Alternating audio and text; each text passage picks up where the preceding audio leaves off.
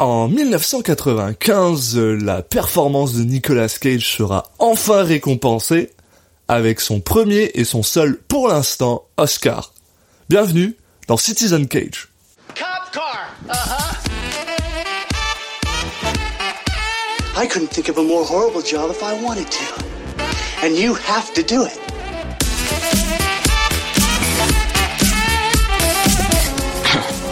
What? I'm gonna steal the Declaration of Independence.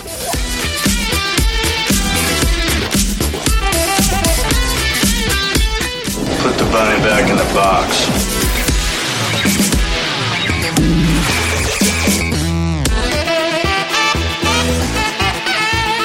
I'd like to take his face off.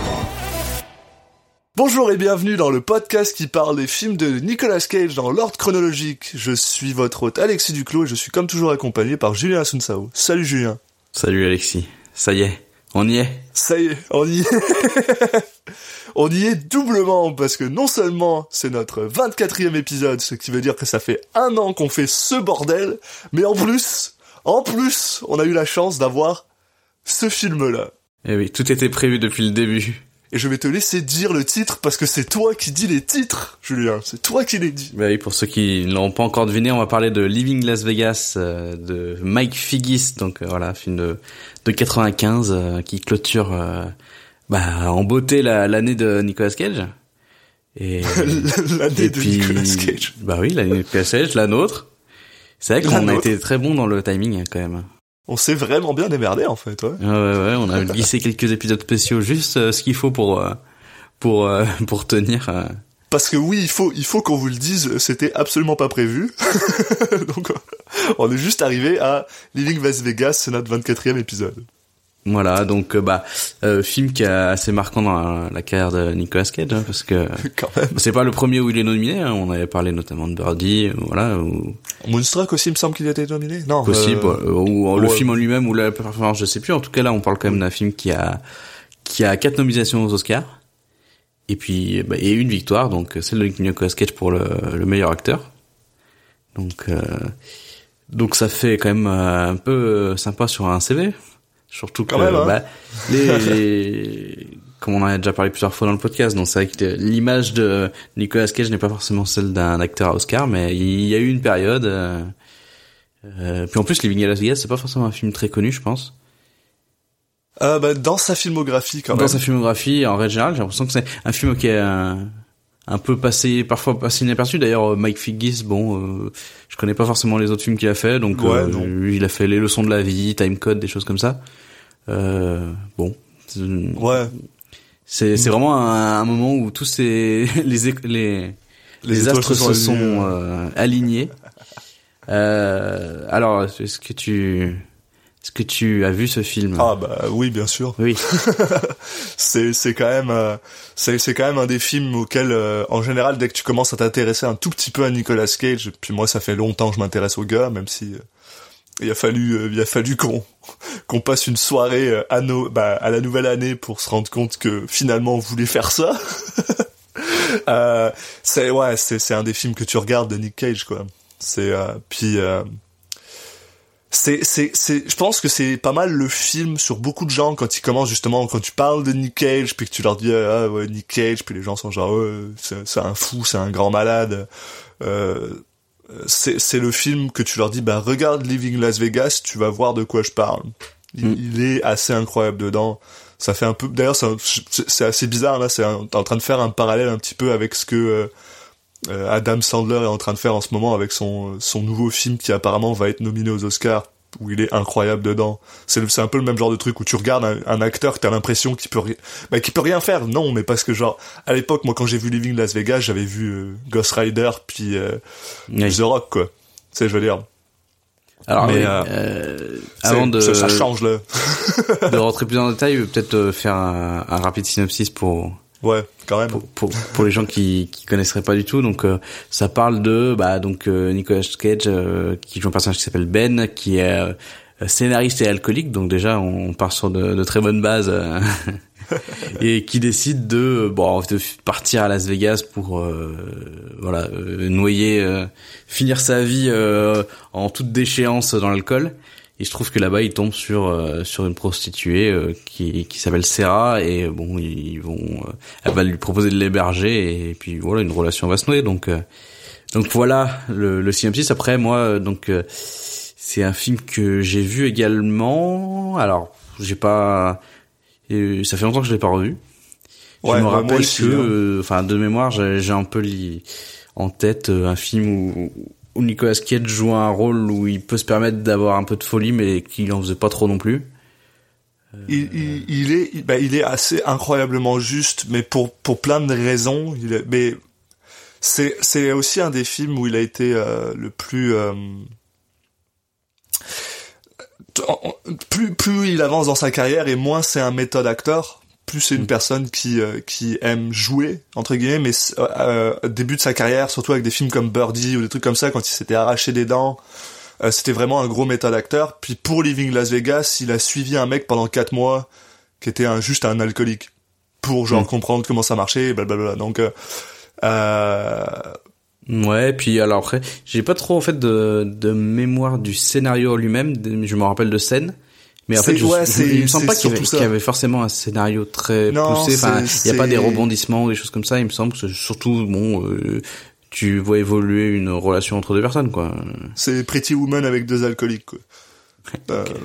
Non, c'est pas super bien dit, mais non, mais c'est ça, un alcoolique suicidaire qui rencontre une prostituée, quoi. Puis voilà. D'ailleurs, petite chose assez drôle que déglingo, quoi. Assez drôle entre guillemets, hein, c'est vraiment entre guillemets, parce que c'est basé sur un livre, et le gars qui a écrit le livre s'est suicidé 2 jours après avoir vendu les droits. Donc c'était peut-être un petit peu autobiographique, et c'était peut-être pas la meilleure des choses. Pas au top de sa forme, quoi. Ouais, le gars, il a écrit un livre sur le suicide, puis personne lui a dit c'est pas bien, faudrait pas faire ça. Ouais. Donc voilà. Donc c'est pas non plus un film super drôle, hein, on s'attend là, c'est quand même c'est un drame. C'est un drame romantique-ish là, avec cette relation entre Ben et Elisabeth Shue, qui joue une prostituée que j'ai oublié son nom. Sarah. Oui, comme l'ange. Puis voilà, donc tu sais, c'est quand même pas rien. Puis on dit, oui, d'ailleurs on a oublié ça, c'est parce qu'on dit qu'il a reçu un Oscar. Oui, il a reçu un Oscar, mais il a aussi reçu un Golden Globe pour tout ça. Donc c'est pas n'importe quoi. Golden Globe et encore autre, et d'autres. Hein. Ouais. De toute façon, donc, c'était son année, quoi. Alors après, moi je suis content de le revoir avec des yeux un peu plus cinéphiles que quand j'ai dû le voir la première fois. Ouais. Bah c'est ça, je pense qu'il y a ça aussi. On a bien évolué dans notre façon de voir les films, on a aussi bien évolué dans notre façon de voir Nicolas Cage, donc je pense que ça va vraiment être un truc intéressant à regarder, pour le coup. Voilà. Bah écoute, on est parti ? Eh ben on est parti. Allez, à tout de suite. À tout de suite. Benny Goodman, that's me, and I think you're sexy. That's right, you are sexy. Look at those eyes. Meow sexy, like a kitty cat. You turn me on, brump. You turn me on, brump. You're not too tall, you're not too short, you're not too round, brump. You're like a cat. The Cat in the Hat. But look at you. Look at those eyes. Honest to God, those eyes. You're luminescent, baby. You are What? What? You've been drinking all day. But of course. Et on est de retour après avoir vu Leaving Las Vegas. Je vais pas... vous faire languir, pour être honnête, ça va probablement être la première fois depuis qu'on a commencé en fait le Citizen Cage que je vais vous conseiller de regarder le film avant qu'on en parle, en fait. Oui, bon, on peut, parce qu'il est cool. On peut même faire le choix d'aller un petit peu moins loin dans le résumé qu'on fait d'habitude. On peut faire ça, mais je pense qu'on va pas y arriver. Bon, ça va, moi je suis à peu près capable de savoir m'arrêter, mais après. Bah écoute, oui, on c'est quoi, essayons, soyons. Ouais. Je pense que 2020 c'est l'année de la comment dire, de la nouveauté. Donc on va essayer de voir si on est capable de faire ça. Et je pense qu'on n'a pas besoin de faire plus d'introduction que ça. allez voir le film. Merci. Bonne soirée à tous. Et on se retrouve... Non, on va commencer directement avec le résumé de ce film et je te laisse nous embarquer dans cet univers incroyable. Ouais. Non, bah écoute, c'est un de ces films qui sait bien mettre son ambiance dès les premières secondes du film. Donc on fait directement la connaissance de Ben Sanderson, donc joué par Nicolas Cage, qui est sur une musique jazz en train de s'acheter des tonnes et des tonnes de bouteilles d'alcool, de remplir son caddie de bouteilles d'alcool. Donc c'est une scène très courte, mais voilà, ça met directement dans l'ambiance. Puis après on a une deuxième scène, on a toujours Ben et on le voit dans un jour un peu moins festif, on va dire, où il a pas l'air en pleine forme et il va réclamer de l'argent à un dénommé Peter, qui est une ancienne connaissance par le boulot, on sait pas trop précisément d'où ils se connaissent, mais ouais. Mais ouais, en gros, on voit que c'est quelqu'un à qui il a l'air de régulièrement demander de l'argent. Du coup, le mec lui dit tu viens de me déranger en plein milieu de mon repas avec des collègues. Écoute, je te donne de l'argent et mais s'il te plaît, reviens plus me voir, quoi. Donc on est sur un Nicolas Cage qui fait un peu peine à voir dès le début. Enfin, plutôt le personnage de Ben. Donc Nicolas Cage en lui-même. Bon. En tout cas, il fait bien le mec qui est pas en pleine forme, quoi. C'est en à peu près ça dure 5-10 minutes, pas plus, je crois. Ouais, c'est très court, 5-10 minutes, ouais, tu comprends rapidement que ça va pas être un film forcément super sympa à regarder du début à la fin. Ben, c'est un film cool, là, mais c'est dramatique, vraiment. C'est probablement la pire ambiance qu'on a eue depuis, j'ai envie de dire Birdy. Même pire que Birdy, là.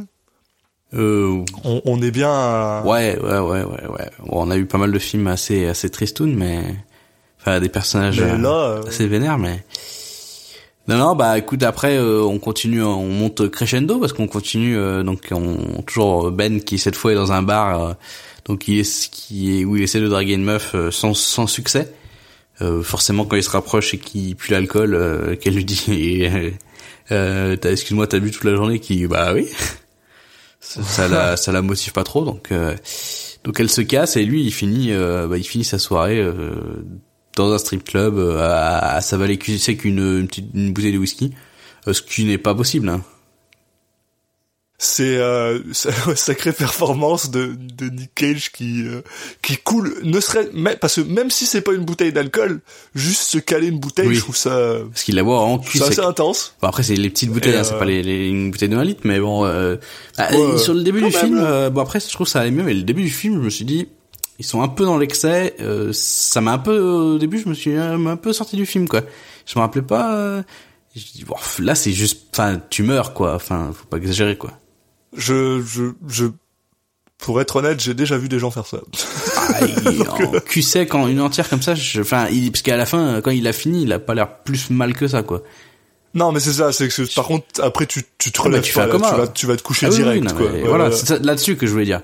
Oui, quand je dis tu meurs, c'est pas forcément, j'exagère, mais je veux dire tu meurs dans le sens où tu t'enlèves pas, quoi, tu restes sur place. En fait, ça fait du sens dans l'histoire, parce que tu sais, genre on nous montre déjà de base que c'est une personne qui résiste beaucoup à l'alcool et qui a genre beaucoup de tolérance d'alcool, chiant. Puis c'est important avec la suite, parce que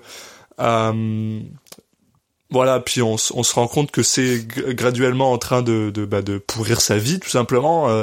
Là, quand on le récupère, il a déjà quitté sa femme. Sa femme l'a déjà quitté. Puis c'est très court, en fait. Il se fait renvoyer. Il nous donne cette info par une phrase seulement, et après ils en reparleront plus sur justement les raisons de pourquoi il se met à boire. Il y a juste une phrase où il dit voilà, je sais plus si je me suis mis à boire parce qu'elle m'avait quitté, ou parce que elle m'a quitté parce que je me suis mis à boire. Parce que je buvais, ouais. C'est ça. Et là, donc juste après ça, ça empire, parce qu'il se fait aussi renvoyer de son travail. C'est un un écrivain, un screenwriter pour Hollywood. Ouais, c'est ça. Travaille dans ce domaine-là. Et dans le cinéma, donc et il se fait renvoyer. Et quand là le gars lui dit, bah qu'est-ce que tu vas faire avec l'argent qu'on t'a donné? Parce qu'il lui donne quand même un gros, ce qui a l'air d'être un gros package de ici ça s'appelle un severance package, je sais pas comment ça s'appelle en français. Indemnité de licenciement. Exactement. Qui a l'air quand même assez gros. Le gars lui dit, bah, je vais aller à Las Vegas, puis je vais boire. Voilà. Ouais, on sent que c'est, il est un peu suicidaire, dans sa façon de boire, la finalité qu'il imagine, c'est d'en mourir, quoi. Et il a l'air de le cacher à personne. Absolument pas. Puis, et donc là, on le voit, prendre sa voiture, petit moment en road trip. Puis moi, j'aime beaucoup les petits moments en road trip, sauf que là, il continue à boire pendant qu'il conduit. Donc, faites pas ça, les gens. Buvez pas et conduisez pas en même temps. Oui, il y a ce petit, c'est un peu plus tôt, je pense, mais il y a ce moment où il est en train de boire sa bouteille de vodka, là, il y a un flic qui arrive, il baisse la bouteille, et ça dure une minute où il se regarde un peu comme ça par la fenêtre. Ah ouais. Et puis après, il y a le flic qui est en moto, qui accélère et qui part, quoi, et direct, il ressort la bouteille, il se reprend une lampée. Mais par contre, c'est le pire policier du monde, parce que je suis désolé, mais oui. Il l'a clairement vu boire, quoi. Surtout qu'il se remet à boire alors que le mec, il a à peine fait 1 mètre devant, enfin, ça va. Voilà, donc on sent aussi que c'est quelque chose que j'ai trouvé très intéressant, parce qu'en 1 seconde et demie, on apprend que c'est pas juste un alcoolique, c'est pas juste une personne qui a besoin de boire, c'est une personne qui a envie de boire, qui sait ce qu'il veut, puis ce qu'il veut lui là, c'est genre boire jusqu'à ce qu'il meure en fait. C'est pas juste le côté addict, c'est aussi le côté genre suicidaire qui rentre dedans, puis c'est facilement amené avec ce côté-là, là, genre que justement comme tu dis, voilà, dès que le gars il est parti, il repart parce que voilà, c'est son objectif, il faut qu'il boive, puis je trouve ça très très bien amené, juste en quelques frames là, c'est plutôt cool. Et on rencontre justement, donc là il arrive à Las Vegas et on rencontre Sarah, qui est jouée par Elisabeth Shue, qui est incroyable pour être honnête aussi. Mm-hmm.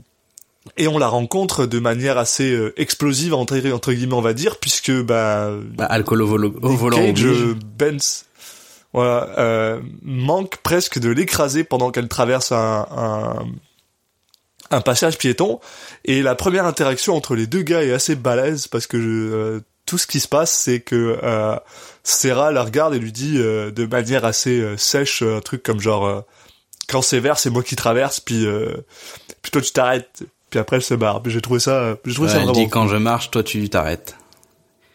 T'as compris? Oui. Et ouais, fin de l'interaction. Mais en fait, on a une petite scène où après il y a Ben qui va récupérer sa chambre d'hôtel, mais bon c'est pas très important, mais surtout dès le lendemain il retombe sur elle, et cette fois donc il s'arrête, il descend de voiture et du coup il lui propose de l'argent pour passer la nuit avec lui. Oui, bien sûr, parce que on a oublié de le dire, mais Sarah est une prostituée, voilà. Sarah, c'est une prostituée, puis on la voit d'ailleurs travailler, elle a un petit subplot. Oui, c'est vrai qu'en parallèle. Parce qu'au début. On l'a pas dit, mais avant ça, ouais, en parallèle, on découvre on la découvre elle, qu'elle travaille pour le compte d'un certain Yuri Butsov, qui est un pipe de Latvérie. De Lettonie. Oui. De Lettonie, ouais. L'Adveris, c'est en anglais. Du coup, on capte l'air d'être une personne assez nocive, quoi.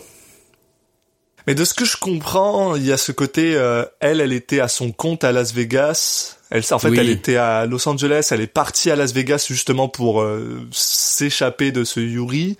Et pendant quelques temps, elle était à son compte à Las Vegas jusqu'à ce que Yuri revienne et... Je crois qu'il lui dit qu'elle était partie à Los Angeles. Pourquoi t'es partie à Los Angeles? Enfin bon, je sais plus. J'ai pas compris tout dans les détails non plus, mais il y a une histoire comme ça. Et après voilà, on sent qu'il a pris son emprise sur elle. C'est ça. Elle était indépendante et maintenant elle l'est plus. et ça a l'air de l'embêter un peu, ce qui est normal. Oui, bah, notamment quand c'est une personne comme ça, quoi. Vaut mieux être son propre patron, je pense. Auto-entrepreneur, on vous aime. Continuez comme ça. Mais du coup, pour revenir au temps actuel, oui. Donc bah il lui propose, elle hésite un peu, elle dit bah justement elle voit qu'il est déjà bourré, complètement déchiré. Puis finalement bah voilà, il lui promet je crois $500 pour $500 pour venir avec elle pour une heure, ce qui est apparemment on apprend dès le départ, c'est genre vraiment beaucoup par rapport à ce que elle fait. Normalement en général elle fait 200, 300, puis elle lui propose 500, donc bah tu sais forcément elle va pas dire non là. Je pense que c'est un bon business, bien joué. Oui. Et surtout qu'en plus il a vraiment pas l'air agressif avec elle, il a pas l'air, même s'il est bourré. Oui, c'est vrai qu'on l'a pas dit, mais il y a, c'est aussi, ça fait partie des attributs du personnage. On le découvre en fait dans la scène au début où il essaie de draguer dans le bar. En fait, quand le barman lui dit attends, t'es un peu près là, tu l'oppresses, il fait ok et il recule quoi. Et quand elle lui dit qu'elle est pas intéressée, il lui dit ok. Donc c'est pas. Il est tout de suite présenté comme quelqu'un qui a l'alcool pas forcément trop, enfin pas agressif dans cette partie-là. Tant qu'on n'essaie pas de lui ça évolue un peu. Tant qu'on n'essaie pas de toucher à son alcool, le reste, il va pas être agressif si quelqu'un lui refuse ses avances ou des choses comme ça. Donc ça fait partie du personnage. Et pour être honnête aussi, il a ce charme relatif aux gens qui peuvent être parfois un peu bourrés, où il est un peu ouvert, puis on le voit à un moment essayer de genre jouer un peu, de charmer une femme qui est à la banque, ou tu sais genre qui s'occupe de la banque. Puis ça, je veux pas dire que ça marche forcément, mais il a ce côté assez débonnaire, sympathique, qui le rend un peu obnoxieux, mais en même temps assez gentillé. Pas une menace en fait, on n'a pas l'impression que c'est une menace, donc on peut comprendre pourquoi finalement elle décide d'aller avec lui. Puis finalement elle se rend compte que il veut pas tant de sexe que ça, il veut juste qu'elle reste là pour une heure. Non, c'est ça, il lui dit qu'il veut juste quelqu'un qui parle ou à qui parler quoi, ou qui écoute.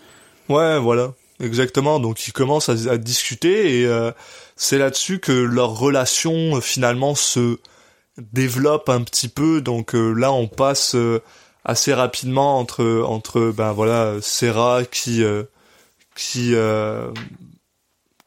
un peu perturbée par le fait que voilà, pour une fois elle rencontre quelqu'un qui veut pas de sexe avec elle finalement. Puis en même temps le lendemain elle a des soucis avec Yuri parce que elle a pas fait assez d'argent, parce que forcément voilà. Elle s'est retrouvée en fait à dormir sur place et c'est trop longtemps. Et puis voilà, dans sa nuit, elle a fait que ça dans la nuit, donc du coup, elle a fait moins d'argent que d'habitude, donc elle se fait réprimander, même violentée par Yuri. Et là, on apprend assez rapidement. En fait, pendant cette nuit aussi, on apprend les règles du suicide de Ben finalement, parce que lui il a calculé exactement combien il avait besoin d'argent pour pouvoir boire toutes les 2 heures ou un truc comme ça, et en gros il explique à Sarah que là les $500 c'est un peu du luxe et qu'il se le permet une fois, mais voilà, et ça c'est ses règles. Puis lui ce qu'il veut c'est genre continuer à boire, puis c'est tout ce qu'il va faire. On voit d'ailleurs sa chambre est remplie de bouteilles, il fait que boire. C'est rare d'ailleurs qu'on voit pas Nick Cage avec une bouteille dans les mains, pas forcément aucune bouteille, il y a vraiment beaucoup de boissons différentes qui sont présentes dans le film. Oui, voilà. Et mais voilà, donc c'est ça le but, et c'est pour ça que la soirée d'après, quand Sarah recroise Ben dans la rue, là il lui dit est-ce que tu veux me repayer $500 pour que je repasse la nuit avec toi ou tout ça. Là il lui dit non, parce que on sent qu'il a pas l'air d'avoir forcément les moyens de faire ça, mais il lui dit qu'il aimerait vraiment l'inviter à dîner quoi. Puis là, au début, elle refuse, puis finalement, elle accepte. Bon, il y a eu un petit jeu. En fait, elle refuse. On imagine parce que voilà, elle sait qu'elle peut pas se permettre. Voilà ça. Puis... Et après, elle revoit Yuri qui la, entre guillemets, la vire. Et c'est à ce moment-là où... Ouais, puis je pense qu'il se fait shooter aussi parce qu'il y a ses gardes qui viennent avec des guns, puis je pense qu'il se fait... Ouais, c'est un peu bizarre cette partie. Parce qu'on le revoit plus dans après. Dans l'histoire, sur le résumé sur Wikipédia, j'ai vu des infos que j'ai pas vues dans le film forcément, où, je sais pas, il y a des Polonais qui en voudraient à sa vie, ou je sais pas quoi. Enfin bon, il a l'air un peu fou, et il pense que les gens en veulent à sa vie, je sais pas quoi, il lui dit de partir, en gros, et à ce moment-là... C'est pour être honnête, c'est un subplot intéressant, mais pour nous, ça sert à rien qu'on le développe, parce que c'est pas... On va dire que... Allez voir le film pour ça, genre. Ouais, et puis là, surtout ce qu'il apporte, ça va être, par rapport au personnage de Serra, d'avoir quelqu'un qui la contrôle, entre guillemets, qui va être violent avec elle, etc. Bon, ça construit aussi le personnage de Serra. Après, en dehors de ça, voilà. Ça lui donne envie d'avoir une personne complètement l'opposé, qui va lui laisser faire ce qu'elle veut, et du coup, c'est pour ça, je pense qu'elle s'attache aussi à Ben. Mm-hmm. Donc voilà, une fois qu'elle se fait virer, entre guillemets, par Yuri, c'est à ce moment-là où elle décide de retourner à la chambre de Ben et accepter sa provision de repas. Et donc là, on a le droit à une magnifique scène où tout ce qu'ils font, c'est manger des spaghettis. Ça m'a fait rire, j'étais genre, ok, quel beau repas. Enfin, bon, c'est correct si vous avez envie d'amener vos dates à manger des spaghettis. Oui.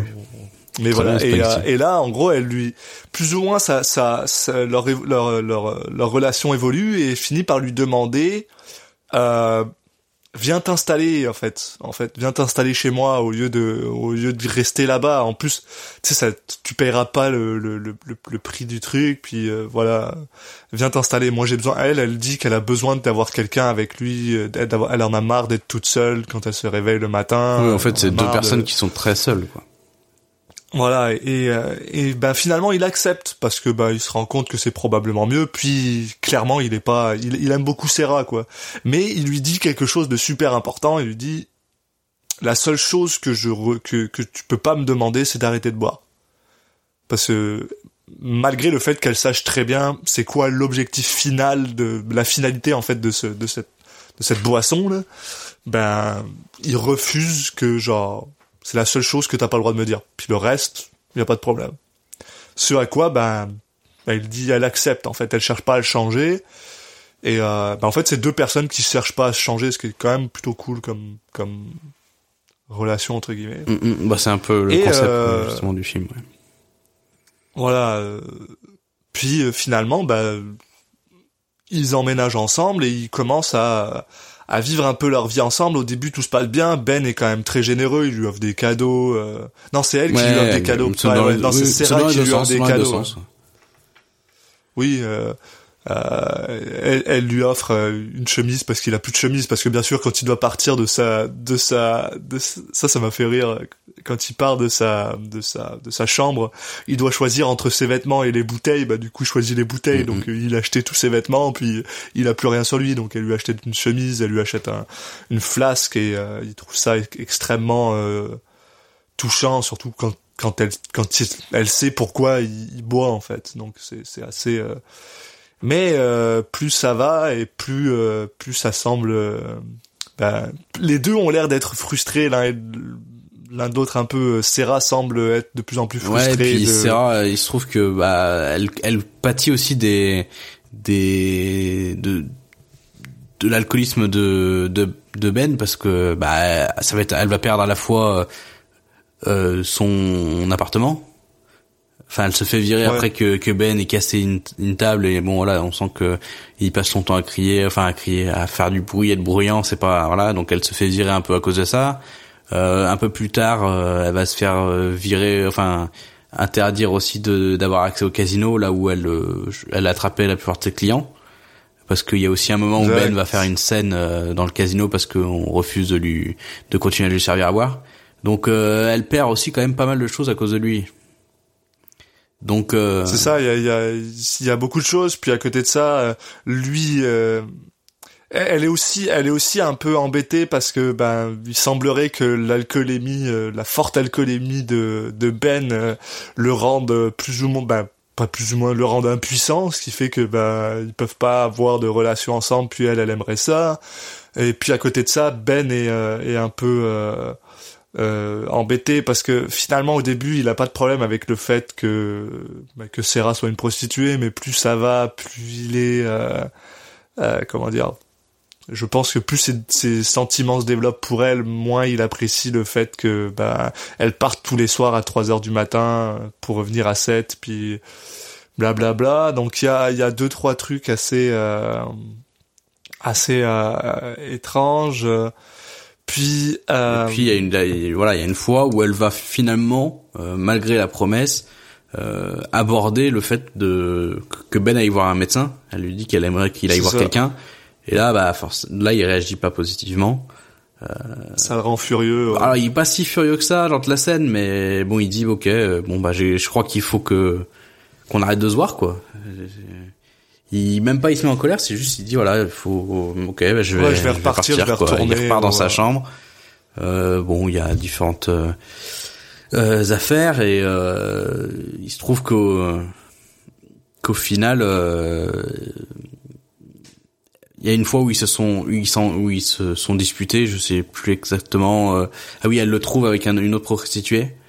Dans son lit. Énervée, elle, du coup, elle repart et elle décide d'aller travailler et c'est là qu'elle va tomber sur 4 jeunes.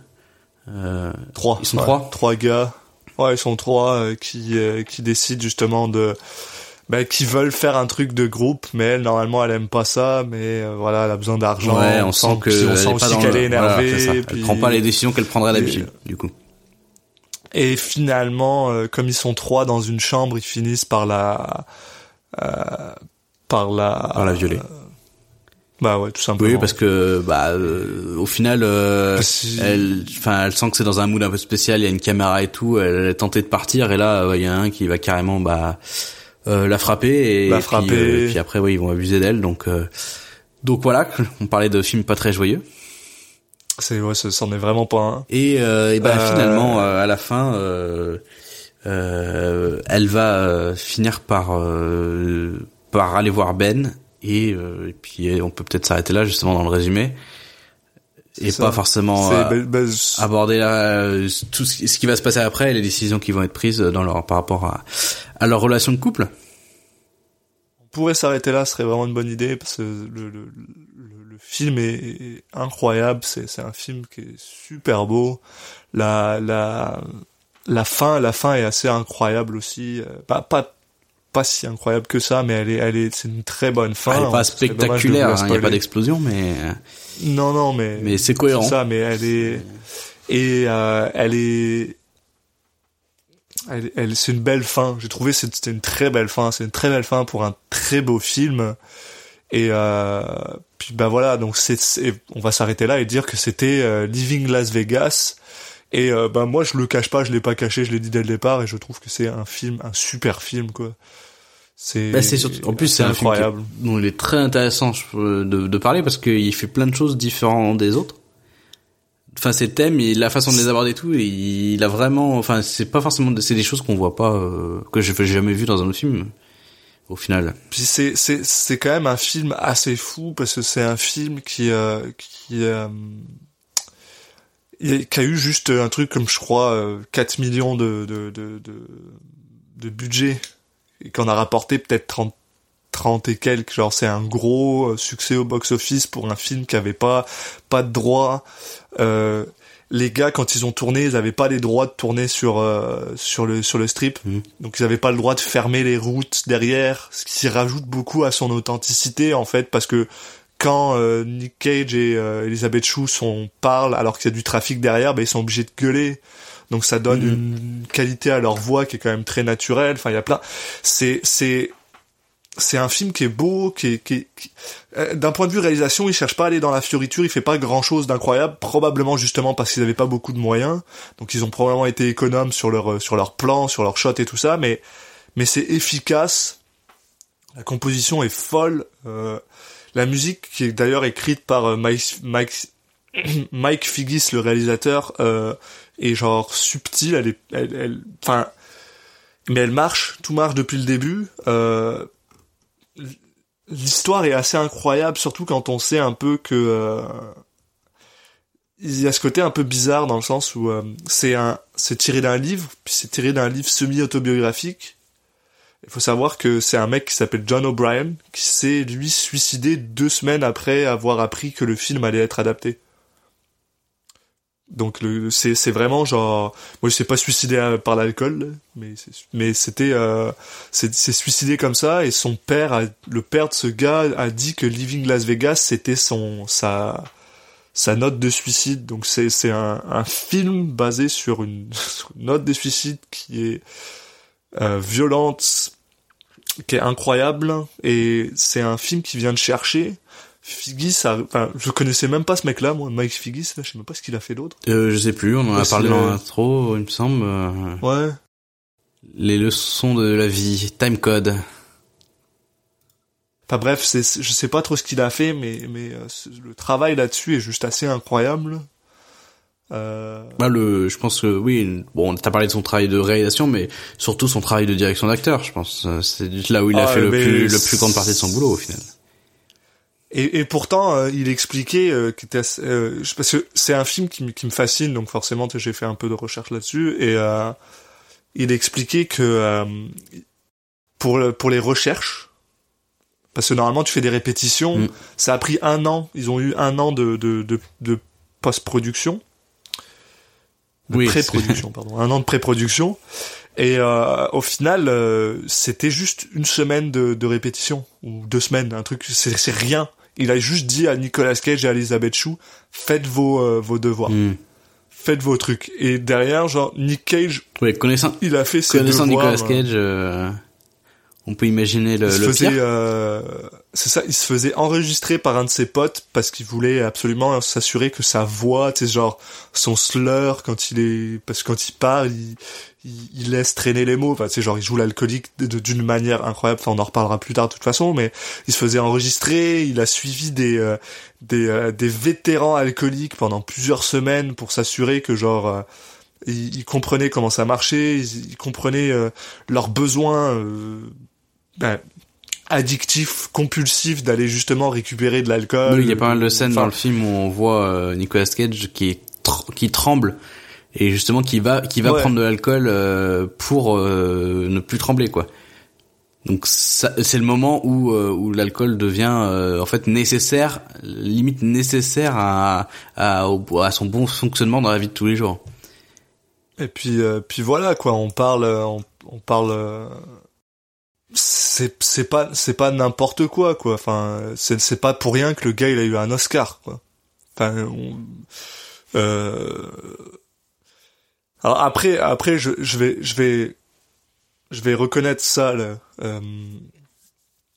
Il a été nominé face à d'autres films qui sont pas forcément exceptionnels, mais quand même là, il y avait qui en face il avait Anthony Hopkins sur Nixon, Sean Penn sur Dead Man Walking, Richard Dreyfuss sur Mr. Holland's Opus, enfin tu sais, que des films qu'on connaît pas en fait. Les deux premiers ça allait, mais après les films comme Nixon, ils aiment bien généralement les nominer quand il y a une transformation physique importante. Surtout Anthony Hopkins qui pour le faire ressembler à Richard Nixon, ils ont probablement dû mettre pas mal de trucs. Oui, mais, enfin le prothèse, des choses comme ça. Même par là, tu sais, je veux dire. C'est du lourd, quoi. C'est une grosse performance de Nicolas Cage, puis même d'Elisabeth Shue, quoi. Elle a été nominée aussi comme comme, et puis les deux vraiment dans la retenue, quoi.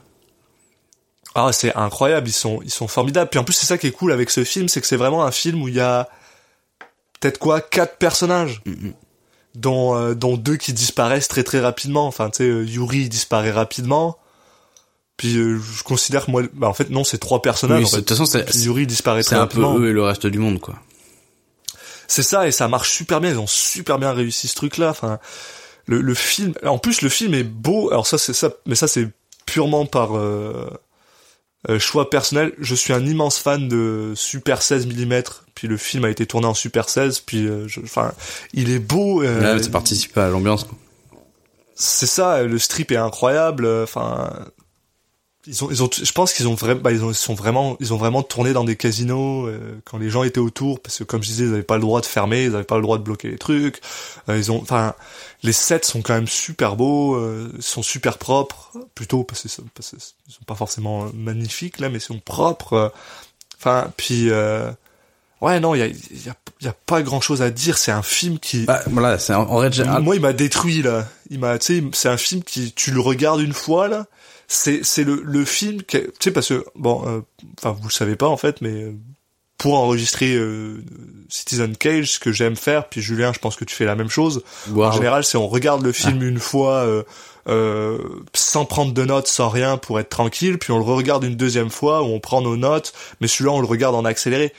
La deuxième fois, devoir le regarder une deuxième fois en accéléré, ça a été difficile pour moi parce que c'est un film qui est lourd, qui nous montre quelque chose d'une descente aux enfers de quelqu'un qui est c'est triste parce que cette personne le mérite pas spécialement en fait. On se rend compte que c'est une personne qui est très sympathique. Et en même temps, le film essaye pas du tout de le présenter comme une victime ou quoi que ce soit. Non, ben et très clairement pourquoi, c'est parce que justement c'est tiré d'un livre qui est écrit comme une lettre de suicide. Donc c'est pas une personne qui essaye non, mais voilà. Ni de justifier, ni de dire que c'est le suicide c'est mal, ni de dire que c'est bien non plus, mais juste d'expliquer que voilà, des fois il y a des gens qui sont dans des situations, on peut pas vraiment faire autre chose que ça. Puis ça te fait ça te met dans une position assez étrange où finalement ben peu importe ta position sur le suicide, que tu aimes ça ou que tu aimes pas ça ou que tu trouves ça inutile ou whatever, enfin ben t'es obligé d'accepter ce statu quo là, t'es obligé d'accepter cette chose là, puis on te fait glisser avec dans ce truc là. Puis c'est un film fascinant, c'est un film fascinant à regarder. Mais c'est un film qui prend beaucoup enfin moi qui m'a pris beaucoup de mes émotions là. Mmh. Ben voilà, c'est un film qui est très intéressant parce que voilà, il y a justement ça, il essaye pas, en fait il te met face aux choses, et c'est là où t'as vraiment ce côté où t'es derrière l'écran et t'as pas d'emprise, t'as entre guillemets envie d'aider le mec, enfin tu te sens sans possibilité d'action rapport à ce qui lui arrive. Mmh. Et en même temps le film voilà, il y a aucune il rend pas du tout l'alcool de l'amour. Il y a en fait et en même temps il y a aucun jugement sur rien. Il y a pas de jugement sur les alcooliques, pas de jugement sur les prostituées, c'est ce que j'allais dire. Ouais. Il rend donc pas l'alcool de l'amour, tu sens que la façon dont c'est réalisé, c'est pas du tout mis en avant. Les moments où il boit, en fait, tu vois que le truc le truc s'insinue de manière totalement naturelle dans la vie de tous les jours. Il y a un moment, ils vont faire les courses pour acheter des vêtements pour lui, bah il s'assoit à une table, tu vois, là il va boire sa bière. Après à un endroit, ils vont être là, en mangeant, il va boire une margarita ou je sais pas quoi, enfin. Et en fait, mais le film, il y a pas des zooms de caméra sur la main qui est en train de prendre le verre, quoi. C'est juste, tu sens que le mec, c'est naturel, ça fait partie de sa routine, quoi. Donc ça c'est intéressant, le mec il a pas l'air plus cool quand il a bu, il y a pas du tout cette logique là. Et en même temps tu le vois pas, à part il y a quelques moments où c'est le cas, mais globalement tu le vois pas non plus être un déchet, quoi. La plupart du temps il vit un peu entre deux comme ça. Où il flotte entre deux moments, il est jamais complètement conscient de ce qui se passe autour de lui, et en même temps il est jamais vraiment mort au sol, quoi. Ça arrive une fois ou deux dans le film, mais c'est pas forcément mis en avant non plus. C'est pas non plus un spot de prévention anti-alcool. Enfin, après tout ce qui lui arrive et tout le reste se suffit à lui-même, il y a pas besoin d'en faire des caisses, quoi. Non, c'est ça, c'est sobre, tout le truc est sobre. Puis, sauf Nicolas Cage, un peu comme tu dis. Ouais, non, mais je veux dire le film en lui-même est sobre dans sa construction, mais oui, non, putain. Je réponds d'une manière très sérieuse. Le temps que ça monte à ma tête, oui, non, lui il l'est absolument pas. Mais c'est ça, c'est que comme tu dis, finalement en fait sa relation à l'alcool, à Nick Cage, elle est montrée dans la première shot du film où il est dans un magasin où avec son caddie. Et encore, c'est le seul moment c'est le seul moment où il est heureux de boire. C'est l'alcool, quoi.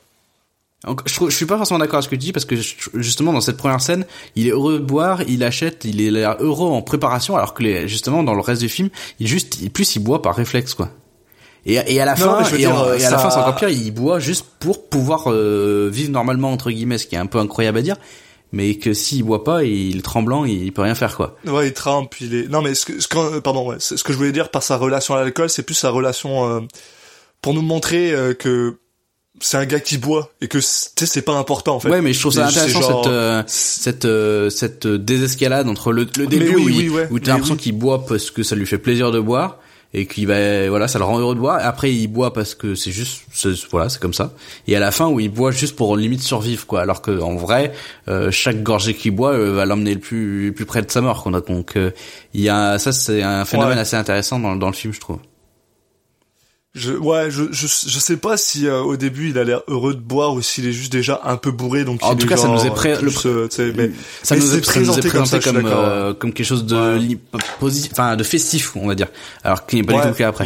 Je comprends le point que tu veux amener. Pour revenir aussi effectivement, donc on parlait du fait qu'il n'y a pas de jugement, il y a cette scène effectivement où, enfin le traitement du travail de prostitution est assez intéressant.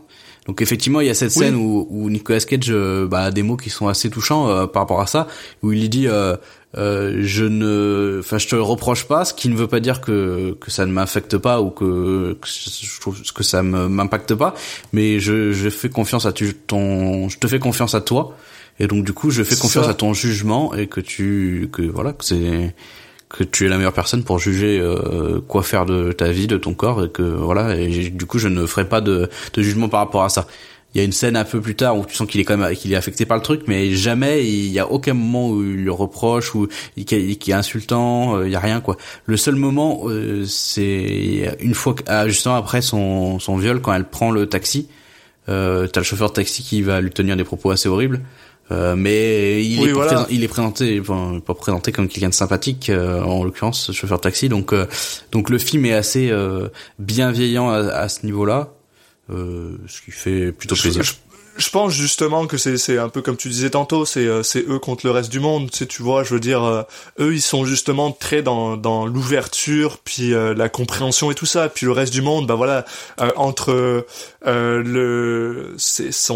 son propriétaire à elle qui finit par la renvoyer parce qu'il la voit toute bruised, puis qui finissent par se rendre compte que c'est peut-être une prostituée, qu'à un moment, on en a pas parlé, mais il y a une petite scène où ils s'en vont de la ville pour aller dans un petit hôtel, puis là Ben finit par péter une table parce que il est bourré, donc la femme vient leur dire moi j'en vois plein des screw-up, des gens qui sont complètement torchés, donc vous avez juste plus jamais le droit de revenir ici. On voit que le monde extérieur est généralement plus judgmental que eux le sont, et comme c'est eux qu'on suit, finalement nous on reste dans cette espèce de d'aura bénévolante non judgmental avec eux, qui est superbe quoi. Mm-hmm. Et il y a un autre élément que je voulais aborder par rapport à la dynamique dans leur relation entre les deux. J'avais plus exactement en tête, et du coup j'avais un peu peur parce que c'est quelque chose qui revient régulièrement, souvent dans le cinéma. Il y en a un peu cette histoire du mec qui va aller sauver la prostituée. C'est-à-dire que qui va aller. Et en fait là c'est l'inverse dans ce film. C'est elle qui va limite le sauver lui entre guillemets. Enfin c'est. Je pense qu'ils se sauvent l'un l'autre, mais en fait, ce que je veux dire, comment dire, ils vont chercher eux-mêmes chez l'autre ce qu'ils ont besoin, et c'est pas l'autre qui vient forcer, elle a la démarche, alors que lui pas du tout. Lui, elle a la démarche de vouloir le sauver entre guillemets. Alors que lui, il est pas dans cette logique-là. C'est ça là que j'ai trouvé intéressant, parce que souvent t'as ça, t'as le mec qui va du coup voir quelqu'un lui dire non, mais je sais ce qui est bon pour toi. C'est un peu ça quoi. C'est un peu je sais ce qui est bon pour toi, et je vais te sortir de cette merde et tout. Et bon, ce qui est souvent, c'est assez négatif comme façon de voir les choses. Et là, le fait que ça soit retourné, c'est intéressant. Par contre, il y a un peu du coup, on est dans la chose inverse où t'as un peu elle qui va donc Sarah qui va en fait être attirée par quelqu'un aussi en partie, on imagine, enfin c'est pas forcément sûr, mais ça donne un peu cette idée là parce c'est quelqu'un de malade, et que du coup il y a un peu ce côté la personne qu'on va soigner quoi, cette personne un peu ce freak un peu qu'on va ce côté infirmière entre guillemets après, au final, la relation part plus loin que ça, mais au début ça m'a donné un peu l'impression, je me suis dit est-ce que ça va partir sur ça, ça peut être une des raisons, parce que mais la relation évolue pour aller un peu plus loin que ça après, donc c'est pas forcément négatif non plus, mais je trouve ça intéressant que la dynamique soit inversée à ce qu'on peut voir régulièrement au cinéma. Oui, mais c'est vrai que je trouve que elle l'abandonne entre guillemets assez rapidement, une fois qu'elle comprend que lui veut pas être sauvé. Et puis ça, j'ai trouvé ça super cool, le côté je sais qu'il y a des moments où elle est inquiète, c'est genre quand elle lui demande d'aller voir un docteur et tout ça, mais tu sais genre c'est à la fois intéressant, à la fois j'ai trouvé que c'était un peu exagéré dans le côté alors autant ça il y a pas le glamour de l'alcool, mais je trouve que ça romantise ouais. un peu trop quand même le spleen voire le suicide quoi. Je trouve ça le romantise un peu trop quand même. S'il y avait un défaut, je trouve que ça c'est un peu trop vite dans le sens bah non bah du coup effectivement on peut rien faire alors voilà, c'est un peu c'est entre ça, deux. Surtout parce que je pense c'est dur à juger. C'est un peu entre deux trucs. Je cherche pas trop à faire de choses non plus. Ouais, c'est le bizarre. Film est pas noir et blanc, donc voilà. Mais voilà. C'est vrai que là-dessus, j'ai trouvé que c'est peut-être un peu trop romantisé cette personne qui est triste et qui du coup a le droit de, enfin a le droit.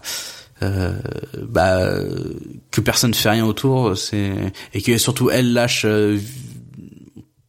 Sans faire grand chose, enfin je sais pas, c'était étonnant au moins pas forcément, enfin plus c'est étonnant que dans la réalité la personne va pas forcément en faire plus quoi, qu'elle ait raison ou pas, je veux dire c'était étonnant peut-être là-dessus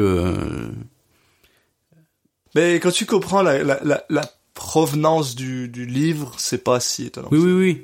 Non mais ce que je veux dire c'est que le personnage si on veut dire il y a ce petit moment où c'est peut-être un peu moins réaliste. Oui. Mais voilà, après je peux comprendre ce que tu veux dire. En fait on quitte un peu c'est vrai que le film est très réaliste, très naturel dans tout le reste, très naturaliste dans tout le reste, et là il y a juste ce moment où il y a un moment où il va s'échapper un peu du réalisme pour partir un peu plus dans du romantisme et tout, mais bon après c'est un choix de point de vue quoi. Oui. Et je pense qu'avec ça, on va passer à ce qui nous intéresse dans ce podcast, c'est-à-dire Monsieur Nick Cage. Monsieur, là je pense que pour ce film, j'ai le droit de l'appeler Monsieur. Bon, là on l'a déjà dit, il a eu un Oscar là-dessus. Oui, on a déjà parlé pas mal. Blablabla, mais nous, voilà, qu'est-ce qu'on en pense de ça ? Puis, honnêtement, c'est assez incroyable. Pour être honnête, il a fait un travail que c'est presque parfait quoi.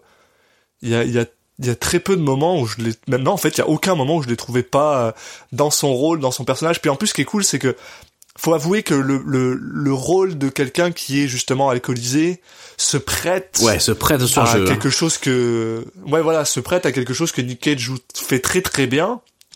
Je vais pas appeler, oui. Je veux pas le surjeu, cette espèce de cabotinage en fait, on va continuer à appeler ça comme ça, qui fait super bien, et ce côté un peu wobbly ou les choses qu'il aime faire justement quand il fait des grands mouvements ou le truc. Moi ce que je voulais dire c'est que stable quand il marche. Jouer des personnes alcoolisées, ça peut amener à des dérives justement dans les excès de jeu. Je peux pas forcément lui, mais en règle générale dans le cinéma c'est quelque chose qui voilà, tu marches sur des œufs quoi quand tu dois faire ce genre de personnage. C'est ça. Mais là. Et lui, il marche sur la ligne incroyable. Il y a cette scène, pour moi, c'est probablement une de mes scènes préférées du film. Cette scène où il est dans le bar et il essaie de draguer une femme. Et au tout début là, au tout début là, il est en nuance où on le voit justement passer d'un gars plutôt sympathique qui offre un verre à quelqu'un, il monte à quelqu'un d'obnoxieux qui pas forcément conscient de l'être, le genre de personne alcoolisée, puis que soudainement elle lui dit que finalement bon il recule un peu, mais en même temps comme il est alcoolisé il essaye de venir en lui disant mais tu sais je suis sûr que ça aurait été cool, mais tu sais il insiste pas trop, il joue cette ligne incroyable de tout un tas de gens qu'on a tous vus dans notre vie, toi, moi, dès qu'on était dans un bar. Ouais, mais qui généralement avait moins la phase où il reculait, justement.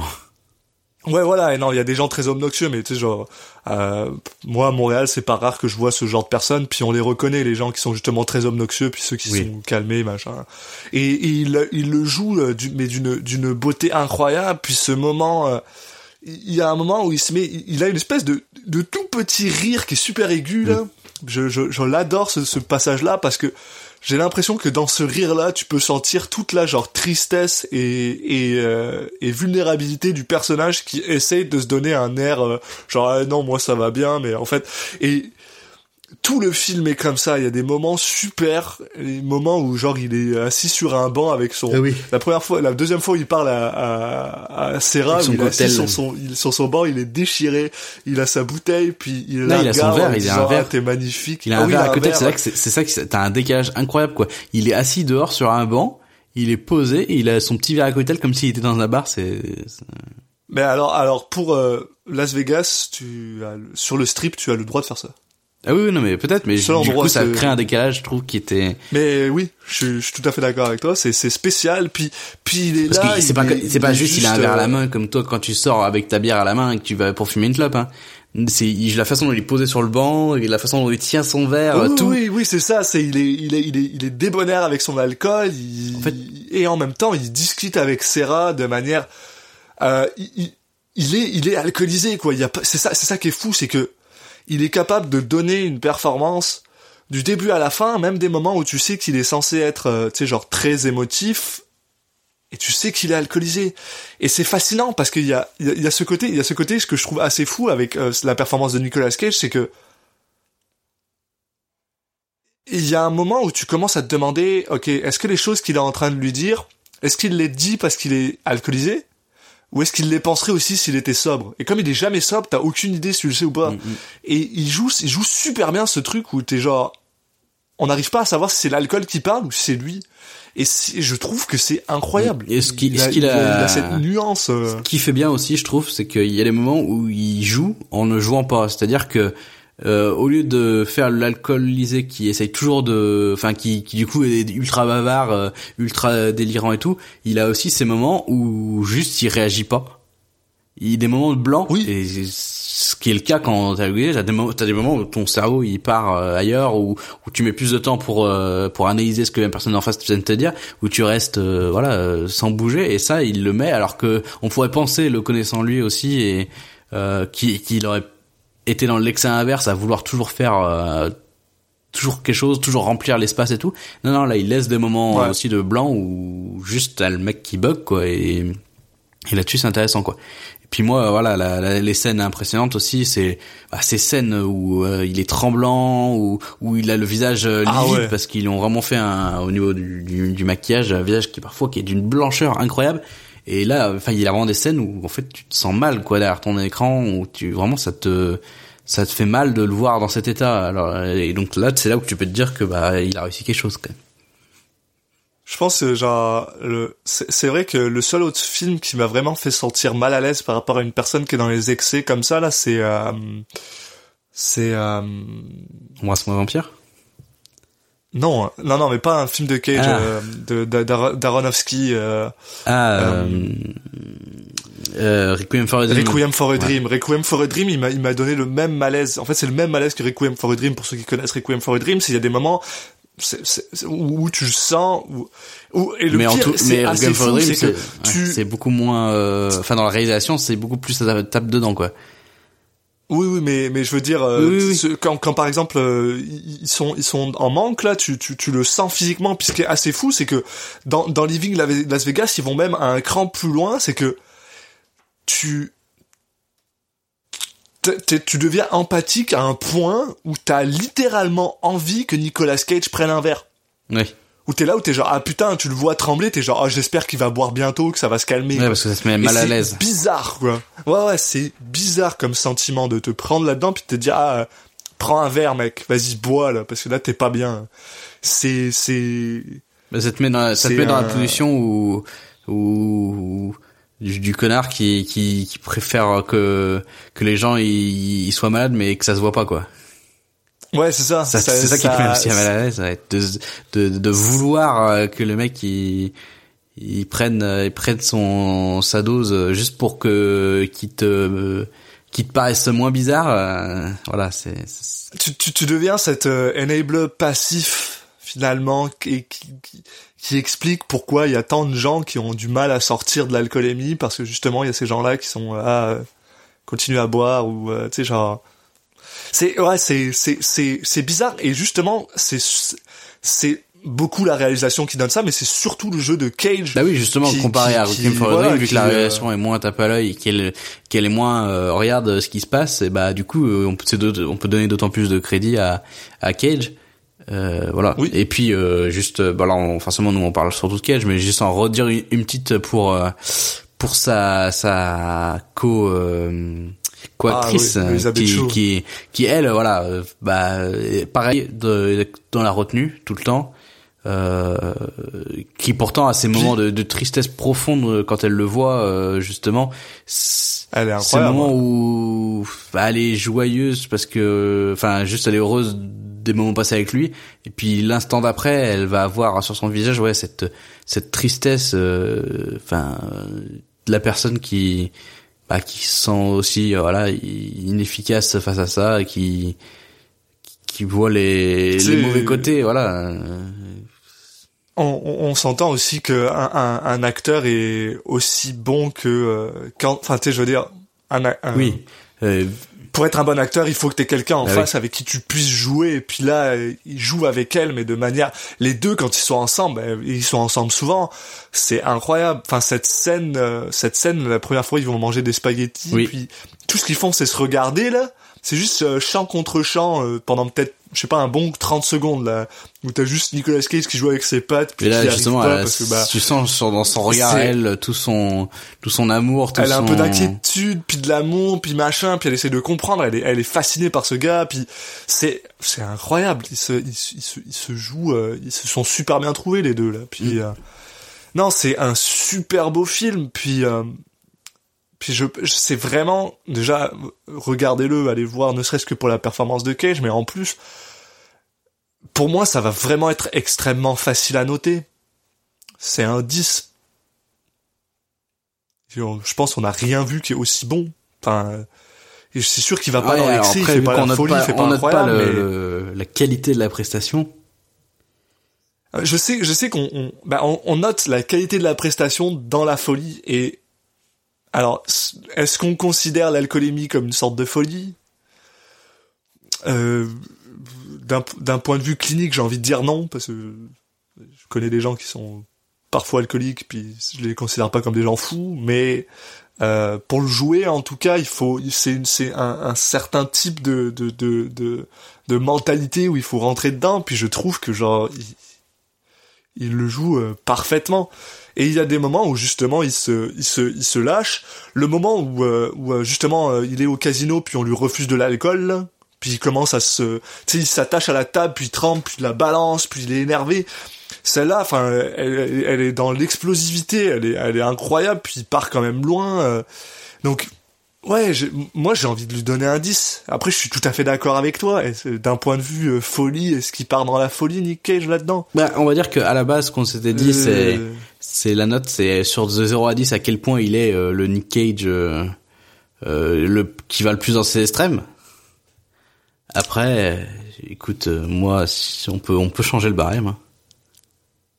Bah, c'est parce que, alors, ça se trouve, on est en train de on note les films pas de la même manière depuis le début. Si, parce que, tu vois, par exemple, on avait mis 9,5 à Deadfall. C'était pas pour la qualité de sa performance. Oui et non. C'est pour la qualité de sa performance pour le film. Ouais, non, je suis d'accord, en fait. T'as raison. Mais c'est parce qu'il est complètement, c'est, en fait, moi, je pense que je le note pour à quel point j'ai été heureux de le voir. Tu vois, à quel point j'ai été heureux de voir ce qu'il a fait. À quel point ça m'a sorti du film, à quel, tu sais, c'est genre, Deadfall, là, j'étais heureux de voir ce qu'il a fait, c'était incroyable. Ouais. Après, nouvelle année, nouveau barème. Nouvelle année, nouveau barème. Peut, hein. Bah, techniquement, oui, mais parce que notre deuxième année, c'est pas celui-là, c'est le prochain film. Donc, on verra, mais nouvelle année, nouveau barème. Mais de toute façon, c'est clair que c'est pas un truc où je vais y mettre un 5, c'est clair que je vais pas y mettre un 8, pour moi ça vaut minimum un 9, maximum un 10, puis j'irai y mettre un 10. Donc je sais pas, toi comment tu le noterais ça? Bah écoute, moi je peux te proposer c'est qu'on lui mette 9,5 parce qu'on peut pas mettre 10 et qu'on change le barème pour mettre pour le plus l'attribuer par rapport à la qualité de la performance.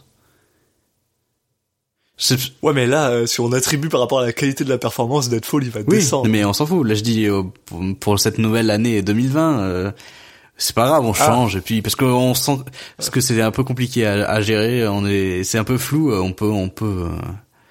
C'est vrai que c'est flou. On peut partir là-dessus. Mais, en fait, oui. En plus, il y a rien qui nous empêche de mixer les deux. D'être genre, tu sais, sa qualité de la performance et sa folie. Là. Voilà. De toute façon, c'est un excellent film. Sur l'échelle de la folie, alors, ça serait peut-être un 7. Et puis, sur l'échelle de la folie, ouais, un 7. Et sur l'échelle, 7, par contre, voilà, de la performance pure d'acteur, voilà, on peut lui mettre un petit, un 9,5, quoi. Pour se laisser de la marche, il y a, où tu veux. Ah, mais est-ce qu'il y a vraiment mieux? Non, c'est pas, attends, il reste beaucoup de films à voir, hein. Ouais, on fera une révision si jamais, mais pour l'instant, moi j'irai à 9,75, là. Allez. En attendant d'avoir le film de Sonotion où il aura 10 dans les deux. C'est ça, ouais. Allez, 9,75, parce que il faut lui, parce qu'après il va écouter le podcast, il va dire, mais c'est bon, j'ai eu 10, je peux pas faire plus haut. Et c'est ça, il va se calmer, il va dire, bon. Tu peux faire mieux encore, Nicolas. Allez. Bon. C'est vendu. Allez, vendu, vendable. Bon, écoute, je pense qu'on a parlé pas mal. J'espère qu'on a donné envie aux gens d'aller voir ça, parce que, écoute, c'est un film atypique, en plus d'être un bon film. Il n'y a pas que le côté bon film, c'est aussi un film qui traite de thèmes particuliers de manière particulière, donc toujours intéressant. Et pour nous suivre et ne rien louper des prochains épisodes, parce qu'il y a quand même du lourd qui arrive, je vous recommande de nous suivre sur les réseaux sociaux, donc sur Twitter Citizen Cage Pod, sur Instagram et Facebook Citizen Cage Podcast. Vous pouvez vous abonner sur iTunes, sur Spotify, sur Deezer, sur toutes les applications de podcast, type Podcast Addict, etc. Donc partout où il y a du podcast, vous nous cherchez, vous nous trouverez normalement. Si c'est pas le cas, vous nous envoyez un message et on pourra faire peut-être le nécessaire.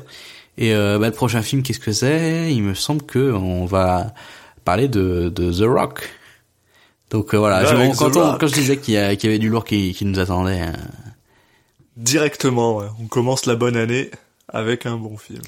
Allez, écoutez, allez revoir The Rock avant le prochain épisode, si ça vous fait plaisir, et puis à la prochaine. À la prochaine tout le monde.